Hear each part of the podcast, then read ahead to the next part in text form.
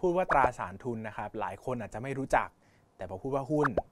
คุ้นใช่ไหมครับ รู้จักกันใช่ไหมครับ หุ้นก็คือส่วนของความเป็นเจ้าของของบริษัท อธิบายแบบนี้ก็ยากนะครับ ยกตัวอย่างง่ายๆ เช่น คุณกับเพื่อนครับสองคนจับมือกันรักมาก ใส่เงินคนละ 5 0 0แสนครับ ไปเปิดร้านกาแฟด้วยกัน อ่าใช่ไหม นะครับดังนั้นเนี่ยร้านกาแฟเนี่ยก็จะต้องแบ่งออกเป็น 2 หุ้นนะก็คือคุณ 1 หุ้นเพื่อน 1 หุ้นนะครับวันหนึ่งคุณบอกว่าไม่อยากเป็นเจ้าของร้านกาแฟ แล้วเบื่อขี้หน้าเพื่อนเพื่อนแย่งแฟนเราไปโกรธมาก ก็เลยทำยังไงดีนะ เอาหุ้นไปขายให้คนอื่นต่อครับคนอื่นก็มาซื้อหุ้นเราต่อนะครับ เราลงทุนไปห้าแสนใช่ไหมแต่ร้านกาแฟมันดังมากเลย เราขายต่อร้านหนึ่งแล้วกัน มีคนมาขอซื้อเพราะว่าอยากเป็นเจ้าของอย่างเงี้ยนะครับ หุ้นก็ลักษณะแบบนี้นะครับ สามารถซื้อขายเปลี่ยนมือได้ เราสามารถเลือกซื้อธุรกิจที่ชอบ แล้วก็วันหนึ่งเบื่อหรือว่าไม่พอใจแล้วจะขายทิ้งก็ไม่มีใครว่านะครับ ในประเทศไทยนะครับจะมีตลาดรองนะครับหรือว่าตลาดที่ใช้ในการซื้อขายหุ้นเนี่ยหลักๆ 2 ตลาดนะครับผมขอเรียกรวมกันว่าตลาดหลักทรัพย์แห่งประเทศไทยเลยล้วกันนะครับตลาดหลักทรัพย์แห่งประเทศไทยนะครับก็เป็นพื้นที่ให้เราสามารถเข้าไปซื้อหุ้น แล้วก็ขายหุ้นเท่าที่เราจะต้องการเลยครับอย่างที่บอกนะครับว่าการลงทุนในหุ้นเนี่ยก็ให้ผลตอบแทนหลัก ๆ 2 แบบ นั่นก็คือ 1 ส่วนต่างราคานะครับซื้อมา 10 บาท ขายไป 12 บาท ก็ได้กำไร 2 บาทนะครับ ส่วนต่างราคานะครับ ถ้าซื้อมา 10 บาท ขายไป 12 บาท ก็ได้กำไร 2 บาทนะครับ รวมไปถึงเงินปันผลด้วยนะครับ เราซื้อหุ้นมา 10 บาท อาจจะมีเงินปันผลทุกปีปีละ 1 บาทก็ได้แบบนี้ก็เป็นไปได้นะครับ ดังนั้นเนี่ยการลงทุนในหุ้นนะครับ จึงอนุญาตให้เราเป็นเจ้าของธุรกิจจำนวนมากมายนะครับ ที่อยู่ในประเทศไทยประมาณ 800 บริษัทได้ โดยลงทุนนิดเดียวนะครับ เช่นวันนี้อยากจะเป็นท่าอากาศยาน อยากจะเป็นเจ้าของท่าอากาศยานในประเทศไทยนะครับ อยากจะเป็นเจ้าของสนามบินสุวรรณภูมิ อยากจะเป็นเจ้าของสนามบินดอนเมือง ลงทุนแค่ 70 บาทเองครับ อยากจะเป็นเจ้าของร้านสะดวกซื้อ7 e เ e ่ e อทั่วทุกแห่งในประเทศไทยนะครับ ลงทุนแค่ 70 บาทเหมือนกันครับ หรือว่าอยากเป็นเจ้าของโรงพยาบาล เครือดุสิตเวชการนะครับ BDMS นะครับ พญาไท เปาโลนะครับลงทุนแค่ 20 กว่าบาทเท่านั้นเอง ดังนั้นนะครับตลาดหุ้นจึงเป็นสถานที่ที่อนุญาตให้เราเป็นเจ้าของธุรกิจอะไรก็ได้ แล้วจะถือยาวนานแค่ไหน หรือว่าจะซื้อมาขายไปเลยก็ได้เช่นกันนะครับการเป็นเจ้าของบริษัทหรือเป็นเจ้าของหุ้นเนี่ยจะได้รับสิทธิน้อยที่สุดในการ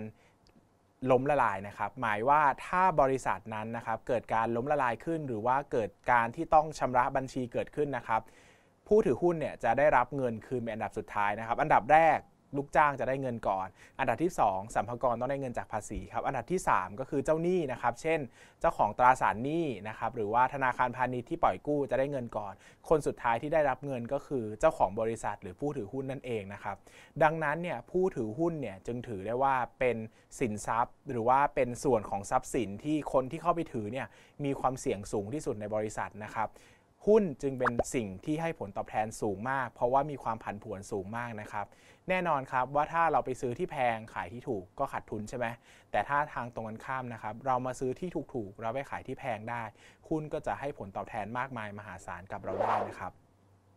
เคยมีงานวิจัยนะครับ ความยาวถึง 40 ปีในประเทศสหรัฐอเมริกานะครับ ว่าสินทรัพย์ใดบ้างที่ให้ผลตอบแทนดีที่สุดตั้งแต่หุ้น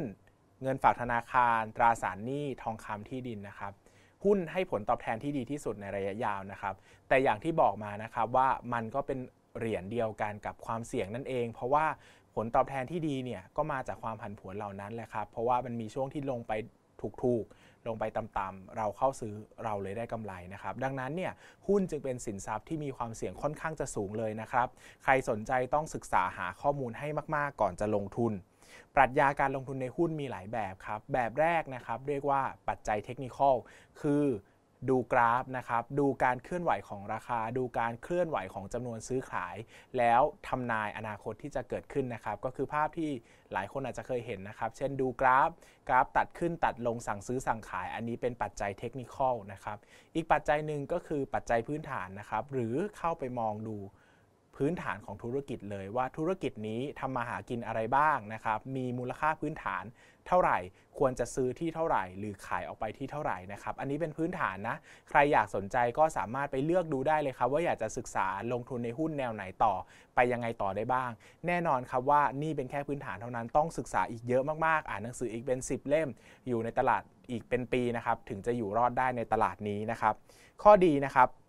หุ้นให้ผลตอบแทนสูงนะครับ ลงทุนทำธุรกิจได้โดยเงินไม่มากอย่างที่บอกอะ่ะอยากเป็นเจ้าของสนามบิน ถ้ามีเงินอะอาจจะต้องใช้เงินเป็นหมื่นล้านในการไปปลูกสนามบินนะครับ แต่วันนี้เราลงทุนได้แค่ด้วยเงิน 100 บาทเท่านั้นเองนะครับ และหุ้นก็ให้ผลตอบแทนค่อนข้างดี และมักจะชนะเงินเฟอ้อได้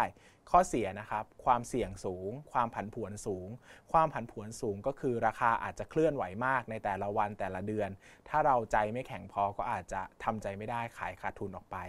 ความเสี่ยงก็สูงเช่นกันครับ เพราะว่าทั้งธุรกิจเอง ทั้งตลาดหุ้นเองก็มีความเสี่ยงที่อาจจะทำให้เรา ขาดทุนได้อย่างถาวร ดังนั้นการลงทุนในหุ้นจึงเป็นอะไรที่ค่อนข้างจะซับซ้อน แล้วก็ยากอยู่พอสมควร ใครสนใจนะครับอยากได้ผลตอบแทนจากหุ้น เพื่อที่จะนำมาใช้บริหารทางการเงินนะครับ วางแผนการเงินแต่คิดว่าลงทุนเองไม่ไหว เพราะว่าไม่มีความรู้ความสามารถที่เพียงพอนะครับ ก็กองทุนรวมก็เป็นอีกหนึ่งวิธีที่สามารถให้เราลงทุนในหุ้นได้ โดยไม่จำเป็นต้องลงทุนเองนะครับ ซึ่งแน่นอนว่าเดี๋ยวเราจะมีการพูดถึงกองทุนรวมในอนาคตแน่นอน ส่วนใครชอบหุ้นนะครับ ผลตอบแทนคาดหวังต่อปี ผมให้ไปเลย 10%ต่อปีนะครับ อ้างอิงจากผลตอบแทนของดัชนีตลาดหลักทรัพย์ย้อนหลัง 40 ปีนะครับ อันนี้ยังไม่รวมปันผลนะครับ รวมแล้วเยอะมากๆ แล้วก็มักจะชนะเงินเฟอ้อได้ หุ้นสร้างความมั่งคั่ง สร้างผลตอบแทนได้ในระยะยาว แต่แน่นอนครับ รางวัลที่ยิ่งใหญ่จะมอบให้สำหรับคนที่มีความรู้และความพยายามที่มากเพียงพอเท่านั้น ถ้าอยากลงทุนต้องจริงจังนะครับ ขอบคุณครับ